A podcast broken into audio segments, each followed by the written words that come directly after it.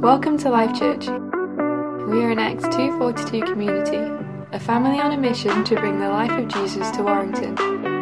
We hope you're ready to hear what God has to say to you today through His Word and by His Spirit.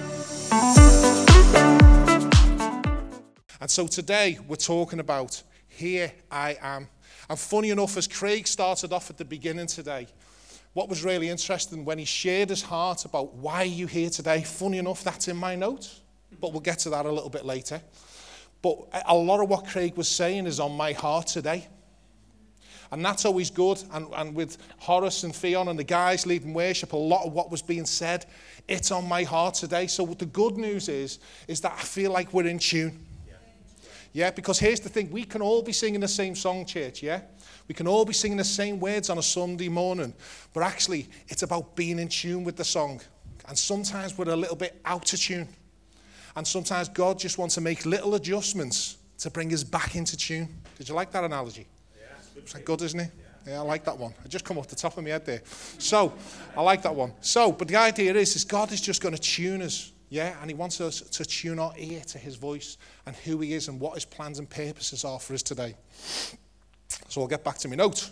So, in the Bible, so basically today I want to talk to you about that particular phrase, but in the Bible there are several instances where individuals say, Here I am, and they respond to a call from God. You know, Abraham, so we'll get to this. So I'll get in tune with my clicker in a minute. I'll get that working in the way I want. But Abraham in Genesis 22, verse 1 to 2. Well, in verse 1, he said, Sometime later, God tested Abraham and he said to him, Abraham. And Abraham replied, Here I am. He heard the voice of God and he responded. And this was in context to God was speaking to Abraham about a real difficult situation. He was testing him. He was asking him to go and take his son Isaac. He was asking him to go and sacrifice him. Now, thank the Lord that we don't really, the Lord doesn't ask us to go and do that much these days. You know, I'm sure social services and other people would be rocking up in Abraham's door and giving him a little knock. But the whole point at that time was God was just testing him in that day, in that age, in that era, what was going on. And the challenges that Abraham had in coming to that conclusion do I follow God's voice even though it sounds absolutely crazy? Does this sound weird? Does this sound like totally bonkers? Am I actually hearing God? He wouldn't have known about mental health and things back then. He wouldn't have been checking out and thinking, do I need, is this right? Do I need to go and get an assessment? But he heard the voice of God and he knew that ultimately, somehow, he had to follow God's voice in this. The second one was Jacob. So, Jacob in Genesis 46 2 to 4. And so Jacob set out for Egypt with all his possessions. And when he came to Beersheba, he offered sacrifices to God of his father Isaac. During the night, God spoke to him in a vision. Jacob, Jacob, he called. And Jacob replied, Here I am. So I'm going to go through a couple of these today, just to give you a background before I get into it. Moses in Exodus 3 4. Moses was tending to his flock. He was out with the sheep. He was about his daily business, his daily job, the things that he had to get done. And while he's out and about, he comes across a burning bush, as you do. You know, they're just there, aren't they, all the time? And it's like he's just got this burning bush. And as he's seen this burning bush, it says that he drawed closer to it. He wanted to know, what is this? As you would, what's this burning bush? How's it burning? So it says in, in verse 4 when the Lord saw Moses coming to take a closer look, God called him from the middle of the bush and he cried out again, Moses, Moses. And he responded, Here I am.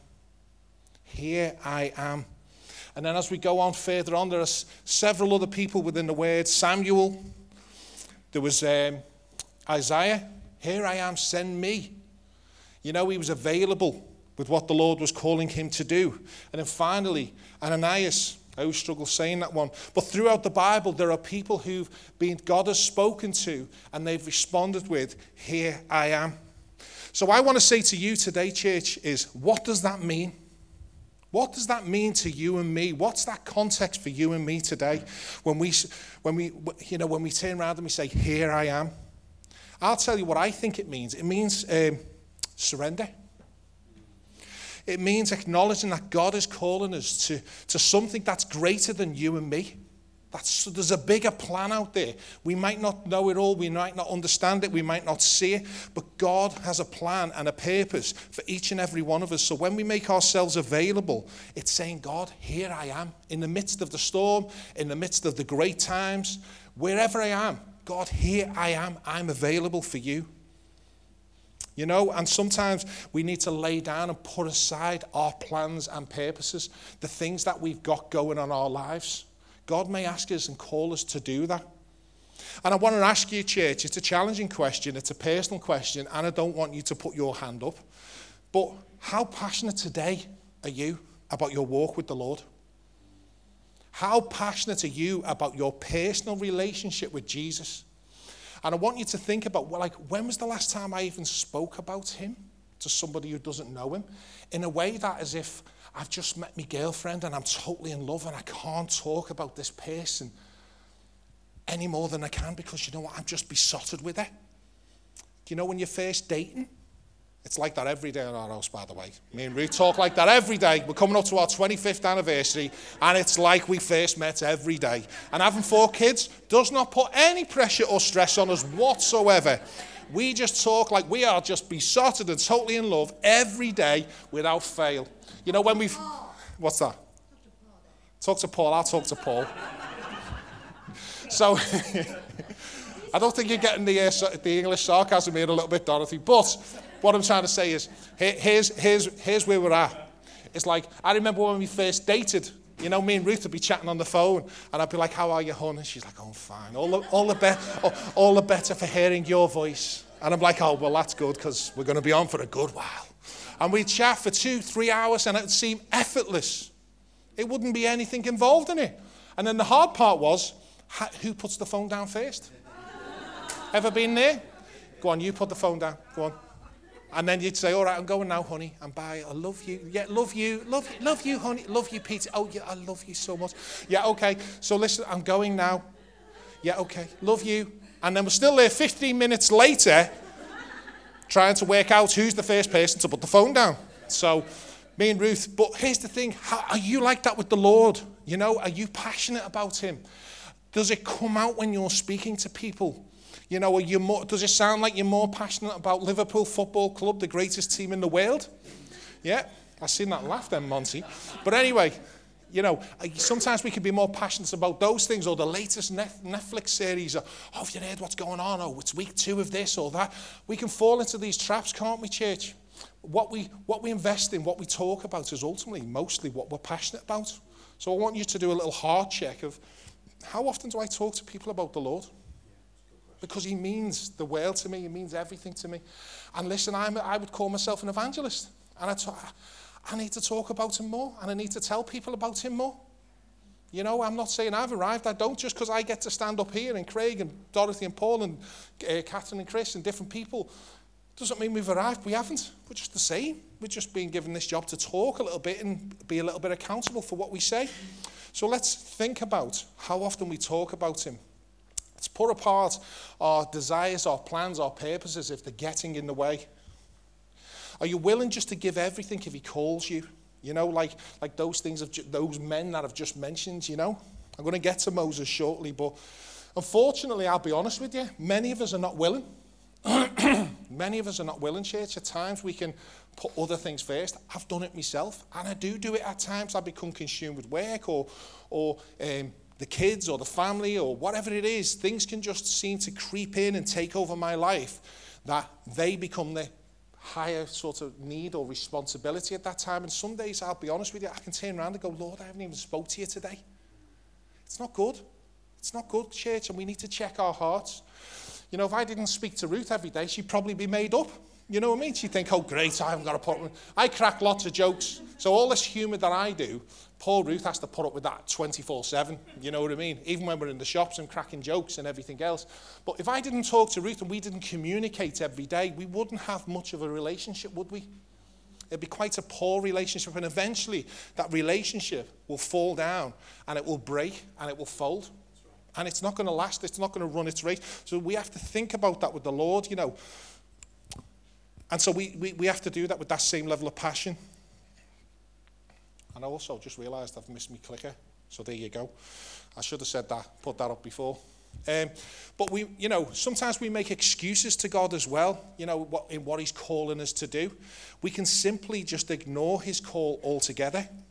You know, when I was a young, young lad, I was about, I got saved when I was about 16, and I had a real encounter with Jesus. I initially went to church because I wanted a girlfriend, and there was lots of good looking girls. It was amazing, it was great you know, didn't seem to find the right one I was after. The one I was after, my mate ended up going with and get, you know, eh, dating with her. I was heartbroken for about 15 minutes and, and then I moved on, you know. But it was just like, the thing for me was, was that I tried to do it in my own strength. No, Ruth wasn't there then. Ruth wasn't there then. I'll get to that. I'll have to correct myself now, won't I, before I've got a black eye when I get home. But the point was, was that I went, what I did is I, I thought I can do this a little bit better myself. So I'm not finding what I'm after in church and I'm not really connecting with a couple of So I actually got involved with a couple of compromising, backslidden Christian mates. And they were going out clubbing it every night and they were drinking and all of those things. And I thought, you know what? I'll find a girlfriend outside. I'll do it outside instead. That's what I thought. And um, so I went clubbing it and drinking and all of that stuff, compromising, lukewarm Christian. I was in the middle. I wasn't hot or cold. I was in the middle. I was still going to church occasionally. I was still showing my face. And then eventually God spoke to me while I was in the nightclubs, freaked me out, woke me up, and I never went back. He set me free and said, Pete, get out of here. I've got a plan and a purpose and a call on your life. You're wasting it all. Wake up, oh sleeper. And he spoke to me and he set me free and I went back. I told my mates, moved on and everything else. But God kept me through that whole process. Even though I was lukewarm, you know, He says, I'll spit you out if you're in the middle. Be hot or cold. Don't be in the middle. Don't just turn up at church on a Sunday and show your face. It's not good enough. Makes them after your heart, is what they're after. And I believe there's people here today, and you're struggling with purpose, you're struggling with identity. Who am I? Not just here I am. Some of you are thinking, Who am I? What's my role? What's my purpose in the body of Christ? It's the biggest challenge that we have. What's my role? Okay, it's all right for you, Pete. You found what you was. Well, it took me to the age of 38 to get there because I made lots of mistakes and got distracted. I was always evangelistic, but I'm confident enough to say, yeah, I'm an evangelist now. I know who I am. But I still got other identity as well hidden in Christ. There's other gifts that I use. You know, I'm also a husband. I'm also a father. There's lots of things that God's called me to do. Um, and some maybe coming here today, and I want to challenge you this, men particularly. Are you coming here today just because your wife brings you? Are you here? If your wife didn't come, would you still come? That's, a, that's, that's what I'm checking. I'm checking on the heart here for each and every one of us. Equally, to make it equality, you know, if it was the other way round, yeah, and your wife chose not to come, or your, your uh, husband stopped, chose, chose not to come, would you as the wife still come? Yeah? Question that for yourself. Just think, is have we always got to be together to come to church? Or actually, do I have a personal walk with God? It's, it's like I know what the Lord's telling me as an individual, not just as, as a couple. I know what the Lord's telling me to do, and I know where He's telling me to be. You know, for some of us, it fits in with our schedule. For others, it's because the kids works really good and we get an hour's peace and quiet because it's great and the kids go in there. Um, for others, you may like the music. And for others, it might be just, you know what, I've just got friends here. I've just got lots of friends. But all of those things that I've just mentioned, they're not good enough, church. That's not what God wants. This is a celebration of a community coming together to worship together. Don't forsake the gathering of the saints. Don't forsake this. This is important what we do on a Sunday. But here's the thing what God is seeking is your heart. That's the one thing he wants, and it's the difficult, most difficult thing you and I struggle to give because our heart is filled with lots of things. You know, like in Hebrew and, and, and Greek, the word love is, is, this is not even on my notes now, but the, the word Greek, in, in Greek and um, Hebrew, the words for love are very different than ours. They're very expressive. Like in, um, in Hebrew, for example, it's raya, ahava, and dod.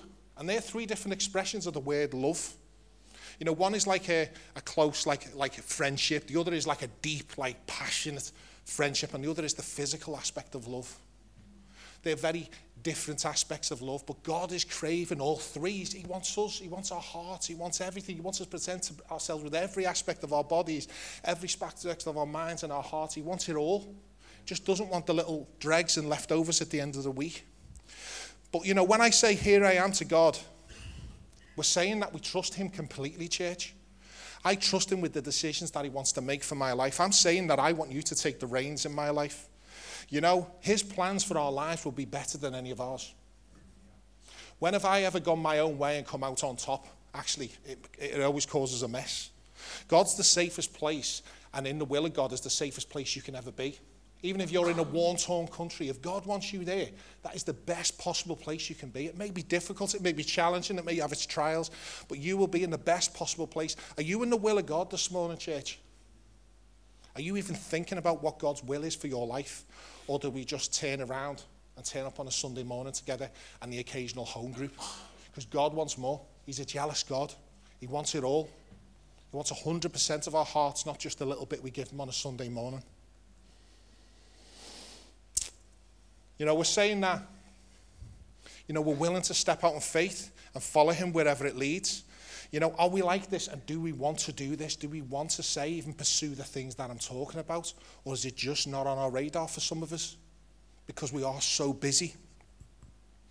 You know, this kind of surrender is not easy.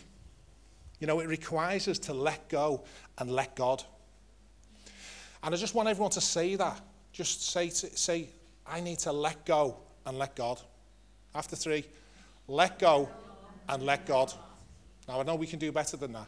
So, after three, let's say it again, everybody. Let's let go and let God. There you go, that was better. But here's the thing when we do this, you know, what we're saying is, Lord, take control of my desires. Lord, take control of my plans. I'm trust and willing to take risks and step out of my comfort zone. You know, for me, it was like, even the job that I'm doing, it's like quite an international job, flying out different places. I felt stretched. I felt like this is a bit above and beyond me. I thought they're giving me this role, and I think, Lord, can I do it? And I've got this wife who's going, just take the risk, go for it, Pete. I think you can do it, you can smash it. And I feel like the Lord's, you know, this is the Lord opening the doors for you. Because I like all my ducks in a row. I like all my line. I like everything in a box, nice and safe, and, and I like to work it out and I manage risk and I, I do risks and I go, yeah, if I get to, I'm like a chess player. I'm thinking three, four moves ahead. But when we put our trust and our faith in Him, do you know what happens? God just messes the board up, and I can't make sense of any of it. I'm thinking, I don't know what the next move is. Why? Because I'm relying and depending upon Him instead of me. And my life has been consumed for so many years depending upon me. And many years ago, I fell into some financial difficulties. And you know what happened? I had to make all of those choices myself to get myself through it. I used credit cards to sort out a financial difficulty. I had no work for a year. I had to pay the mortgage. I had to do lots of things that was really, really challenging and difficult. And I could see no way out of this. No way whatsoever. And I got myself into a mess, and then it was like, oh, Lord you know, how do I even get out of this? How do I sort it? I can't see the end. I can't see. This is an impossible situation. My wages are so small. I'm never going to be able to pay this off. And I, I didn't even plan to say this this morning. But someone come up to me and Ruth and went, We want to bless you and we want to pay that off for you. And it was a lot of money.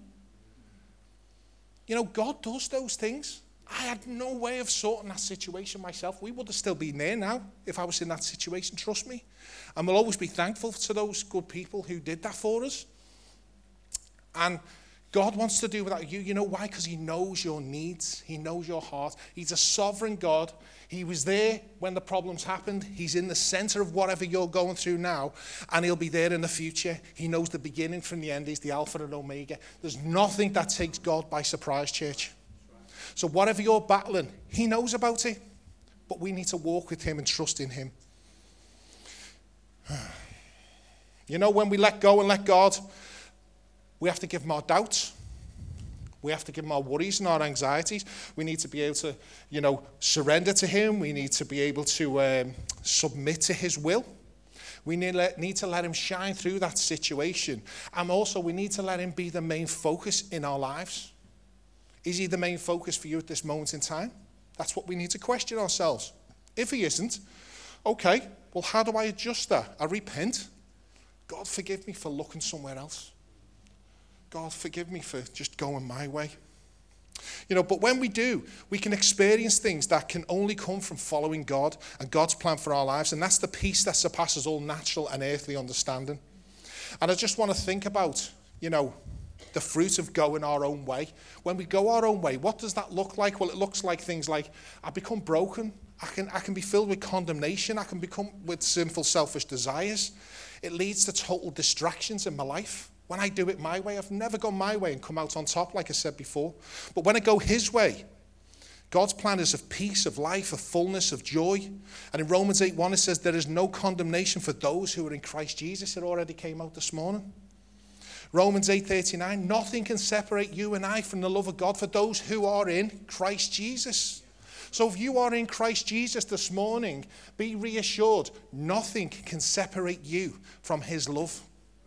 If you are not in Christ this morning, you are separated. That is the fruit of it. If you haven't accepted Jesus Christ as your Lord and personal Savior tonight, uh, today, look, that's the evangelist bit coming out tonight. I'll, I'll be taking an altar call in a minute. Um, I've been working in Ireland every night. And, and, but, but the thing is, is that if, if, if, if we don't give him our hearts yet and we don't commit everything to him, and we don't say, Lord, have your way, have your will, take control of my life, you have the reins, is he fully in control of our life? You know, if we act like the world and we look like the world, then we're probably still part of the world. Yeah, just because I walk around with a Bible under my, under my shoulder and I can walk around on a Sunday morning and look the part, does that mean I look? Yeah, I might look like a Christian, but am I a Christian? Because God knows my heart, and one day we will all stand before Him face to face, and I can't blag Him. As much as I'm a scouser and we can blag people, trust me, it comes as part of the culture. We can, I, can, I can crack a few jokes with them, oh, go on, let me in. But He's not interested in that because what He's after is Peter. Did you do what I asked you to do? Did you have a relationship? Did you understand that Jesus died for you on the cross, that he paid the price for your sin? Did you accept that free gift? Or did you just go through the motions? You look the part, we can wave our hands, we can shut our eyes. But you know what, church? It's not enough. He wants your heart this morning. So, what can happen is, you know, sometimes he never promised us an easy ride and he never went through that himself. And as I say, those trials and difficulties, you know, with God at the center of it, it a lot easier to cope with. But the Bible is full of individuals who said, Here I am, and uh, here I am to God, and followed his call, even when it was difficult or it was risky. One such example I mentioned before was Moses. And he said, Here I am. And God then tells him, you know, he's chosen him to go and lead the Israelites out of slavery in Egypt. What's Moses' top excuses? Number one was, I'm not good enough. Has anyone ever felt not good enough? Yeah. I feel not good enough a lot, church, at times. Trust me. I don't feel good enough. The second one was, I don't have all the answers. You know, Lord, you're trying to send me. I don't have all the answers. How am I going to speak to this person? How am I going to resolve it? I'm not, you know, I, I just, I can't do this. I, you know, I don't feel, you know, who should I say sent me? Number three, people won't believe me. In Exodus 4 1, what if people say the Lord hasn't sent me? Oh, it might just throw me into doubt. It might just make me think, oh. Number four, I'm a terrible public speaker. Exodus 4:10, I can't speak well. He had a stammer or really poor communication skills. That's, that was Moses. He, he wasn't good at that. And number five, I'm not qualified enough. I haven't been to Bible school. I haven't gone through the, the, the, the, five steps of Bible, or I haven't been through the Alpha, and I haven't been steps to peace with God, and I haven't been on the Freedom in Christ course. I haven't done all of these things. We can sort of all of a sudden disqualify ourselves. But instead, he surrendered to God. He surrendered to God, you know, and said, Here I am. And I believe that's what God is saying to each and every one of us today. Here's the challenge.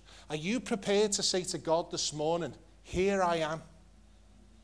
In the mess, the brokenness, the challenges, the, the joys, the, the blessings, whatever it is, for you today, are you prepared to say, Here I am? Because that's the question, church. That's what this is all about. This, and we might just finish this sermon and you might just forget all about this by we get past the tea and coffee for some people. For others, you might be thinking a little bit about this as we go down the road. And for others, it may rest in and sink into this week. But the Lord, I really believe, is saying to each individual person this morning is, are you prepared to say, here I am? I'm available, Lord. Send me wherever you want me to go, whatever you want me to do. I just want a relationship with you, Jesus. You know, and because of that obe- obedience, Moses seen amazing things in his life. And we need to be saying that, not my will, Lord, your will be done. Yeah? Not my will, your be done. And we can all disqualify ourselves today, Chase, because we know the good, the bad, and the ugly about ourselves. But guess what? Because we know all the good, the bad, and the ugly about ourselves, we know how we speak to our wives occasionally when we've got a mood on, or we're tired, or we're, we're a bit narky, or our kids, we can lose it a little bit because we have stresses and pressures in life. I mean, it's probably just me talking here about myself, isn't it? No one else has any of these types of problems, surely. No? Yeah, no hands or thoughts, so it's just me. You don't have to put your hands up. But what I'm saying is, you know, whatever we're going through, God knows the good, the bad, and the ugly. But guess what? And He still is in, passionately and effectually in love with you. And He's not going to give up on you. And He won't. He, as many times as we mess up and we screw up and we do stupid things, He's like, but I still love you, Pete. I still love you, Craig, with your painting and decorating gear on in church. He's like, you know, have you seen Craig's pants? They're full of rips. We need to take an offering, everyone. Our pastor is not getting enough money. He's got, he's got terrible holes in his pants. We should not have this situation going. Sorry, it's fashion. I don't rip my pants because I'm just not fashionable. So, and I don't even know where I'm up to on my notes now. But there you go. Um, but yeah, but it's because of his grace and his mercy and his love towards us. You're his child and he loves you. If you're a male here today, you are his son. If you're a female today, you are his daughter. So we are his kids and he loves his kids and he just wants close, intimate relationship with us, okay? Um, another example found in the New Testament was, was when Jesus calls out to Peter and his brother Andrew while they were fishing. They were going about their daily business and the call came to them. Jesus called to them while they were in work. And he says, Come follow me, and I will make you fishers of men. And the Bible tells us that they immediately left what they were doing to follow Jesus. Immediately they responded. Would you and I do that? Pete, jump on a plane to Africa tomorrow. Well, Lord, there's this to do and that to do and everything else. I mean, appreciate that probably simpler lives, but they still had wives and complex things to go through. Are we prepared to say, Here I am? Them guys probably uh, maybe had a mindset going, I'm fed up with this fishing lark. It's doing me head in. Here I am, Lord, use me. Next thing, Jesus pops up and goes, Come with me. All right, lads. And they're off. And 12 fellas changed the world because they were obedient. So today I want to say, Are you willing to say, Here I am to God? Are you willing to surrender to His will in, in your life, even if it costs you? And I have a question again, I'm just going to repeat it, but are you here because your wife has brought you, or your husband? Are you here for the kids? Are you here for the worship? Are you here just to connect with your friends? Are you here because you were brought up a Christian and it's the right thing to do? So I'm just going to stay in that pattern and rhythm of life, and I'll bring my kids up with the same pattern and rhythm of life of, listen, kids, we go to church. That's what we do.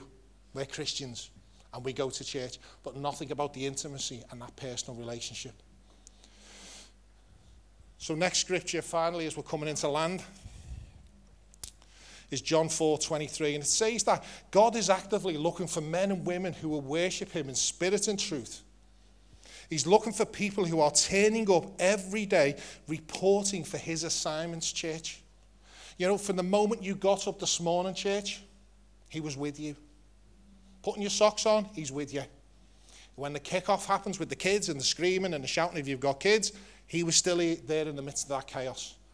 He was with you on your drive in. He's with you now. He's with you when you leave. He's with you when you go home. He's with you when you go to bed and when you sleep. He's with you. He's a sovereign God and He's involved in every aspect of our lives.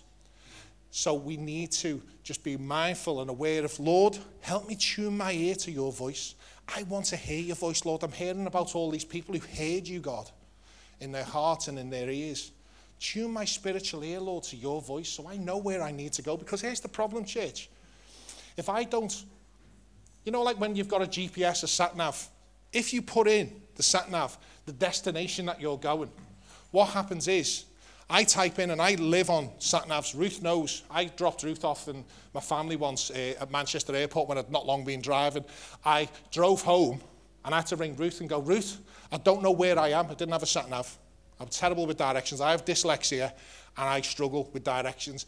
So I said, Ruth, I don't know where I am. I've pulled in a services. Where do I go, love? I'm sweating here. I'm like, you know, I've, I've, I just don't know where I am. She went, well, what's the name of the services? I went, Sandbach Services. She when you're going to Birmingham, Peter, turn round. You're going the wrong diff- direction. But here's the thing, it's like you and I. When we hear the voice of the Holy Spirit, he's a bit like a sat, sat, a sat nav. And here's the thing, we put in our destination and we say, I'm going that way. Here I am, Lord, I'm going that way wherever you call me, wherever it is.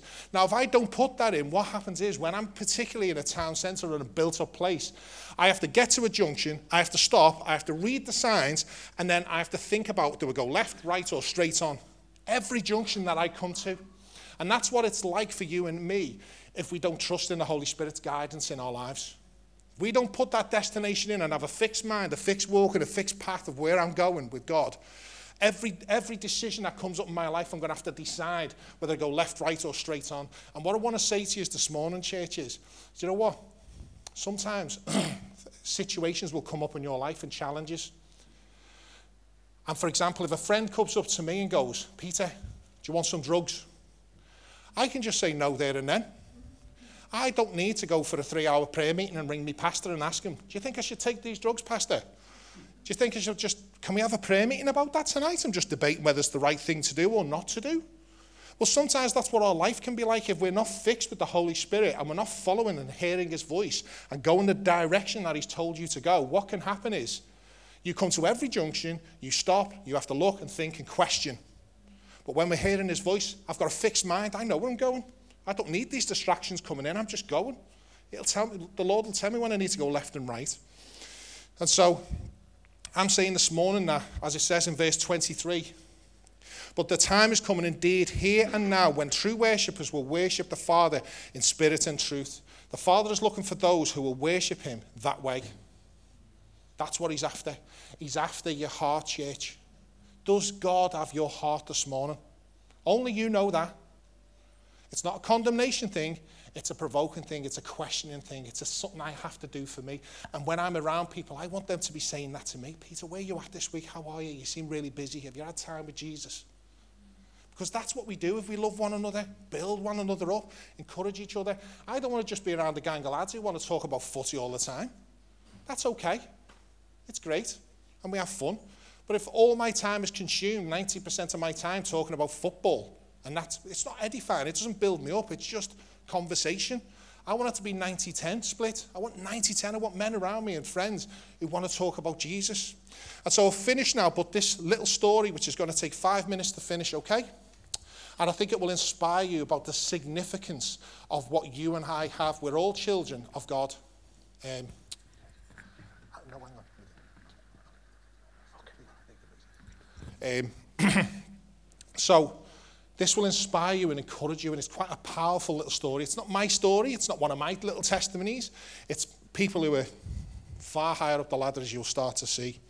And so I'm going to start with a guy. Has everyone here ever heard of Edward Kimball? I hadn't heard of him until about a month ago. He was a Sunday school teacher.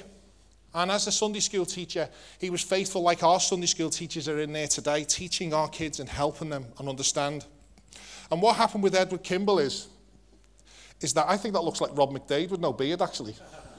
Same hairstyle, Rob, maybe? No? you have got better hair, actually, but I'll give you that. He uses like Vidal Sassoon or something, or Paul Mitchell. But anyway, so what happened was with Edward Kimball was he was a Sunday school teacher and he was passionate about the young people that he, he was responsible for, like our guys. Does anyone do kids working here? On our Sundays? Dorothy?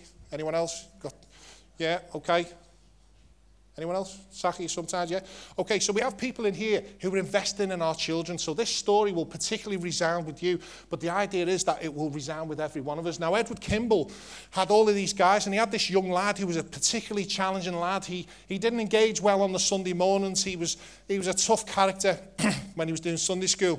And one day, Edward Kimball, this lad worked as a shoe clerk. He had a little job, just doing jobs in a shoe shop. And he went into the shoe shop and he just challenged this young man about his life with Jesus. And so Edward Kimball turned round and said, um, and this was 1858, by the way, 1858. And he said to this young man, You need to give your life to Christ, and today's the day that that's going to happen. That young man gave his life to Jesus. That young man's name was D.L. Moody. Now, you may have heard of D.L. Moody. Yeah? Mighty man of God, one of the world's greatest evangelists. Yeah? Had a powerful ministry and was used mightily for God. Now, D.L. Moody eventually went into ministry and obviously become an evangelist and an international speaker. He even toured, the UK and many places around the world. But while he was in the UK, he met this other guy called F.B. Meyer, Frederick Meyer.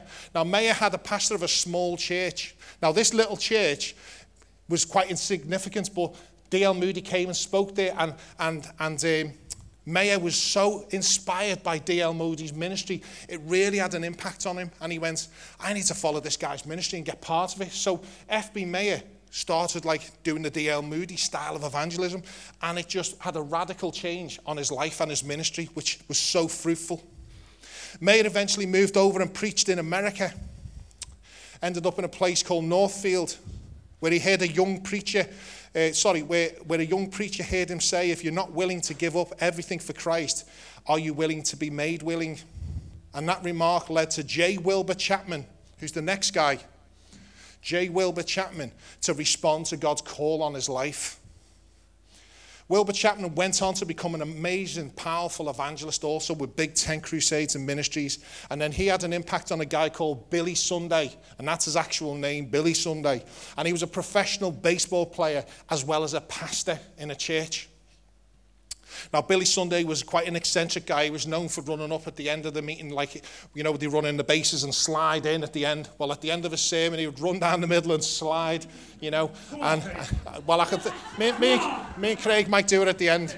Uh, we haven't got time because I'm, I'm pushing it here. But Here's the thing Billy, Billy Sunday was a, an extravagant, like amazing, sort of passionate, powerful guy. He had a very dynamic mission, uh, ministry, and he's seen thousands and thousands of people won for Christ. And inspired by Billy Sunday's crusade in Charlotte, a group of Christian men decided to. Um, do a big outreach as well themselves. And they also had a guy called Mordecai Ham. What a name!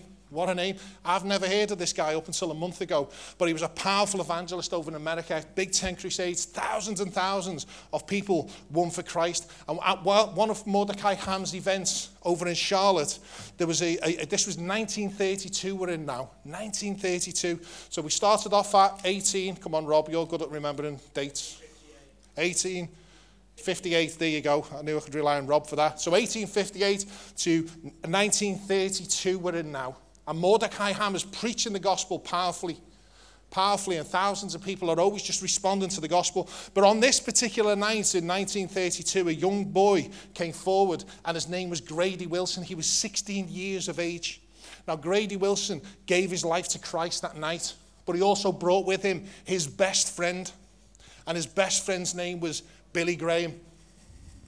We've all heard of that. Probably one of the greatest evangelists, alongside with D.L. Moody, who's led millions and millions and millions of people to Christ.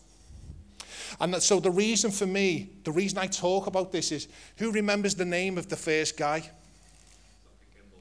There you go, Edward Kimball. Edward Kimball was the name of the first guy. So Edward Kimball, from 1858 to 1932, Edward Kimball did not know the impact and the investment that he was making in reaching out to a young boy who had an attitude problem, who was argumentative, who was difficult. He didn't know he was going to go on to lead D.L. Moody to Christ. Now, from that whole lineage there, from Edward Kimball, ended up with Billy Graham giving his life to Christ. And the reason I say this to you this morning, church, is that it's a powerful story and an inspiring story. You do not know the impact that you will have on a person around you.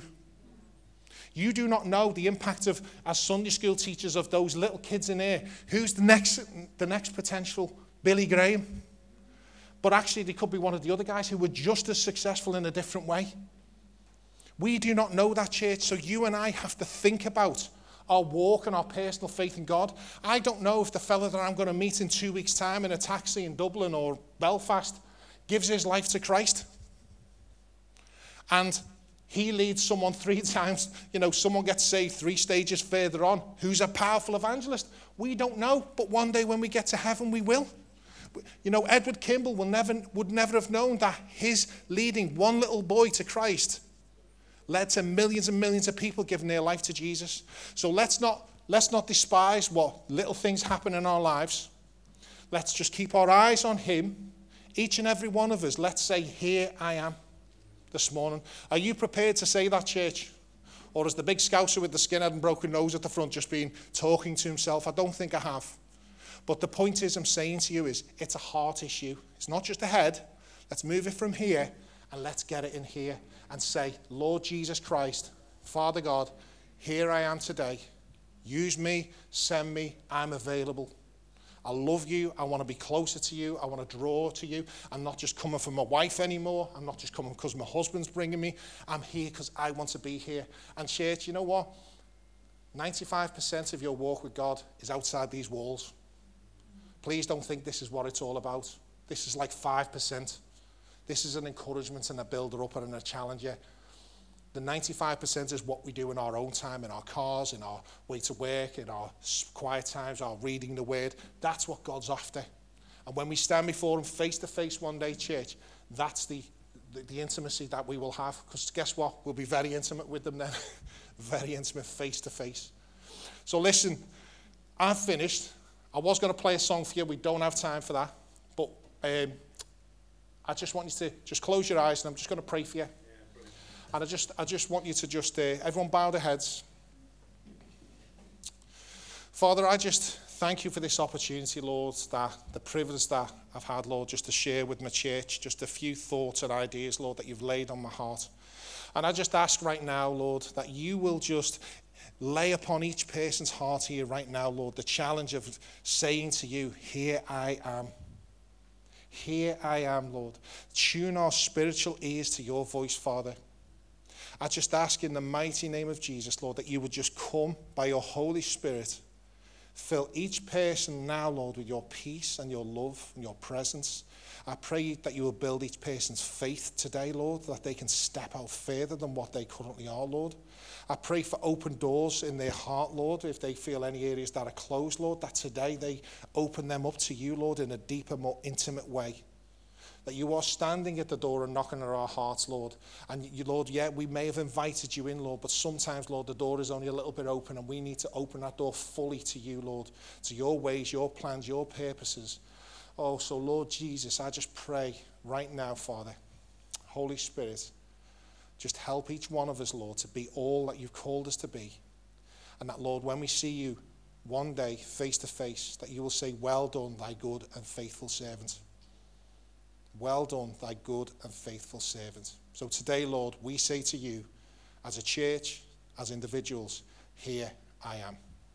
Amen.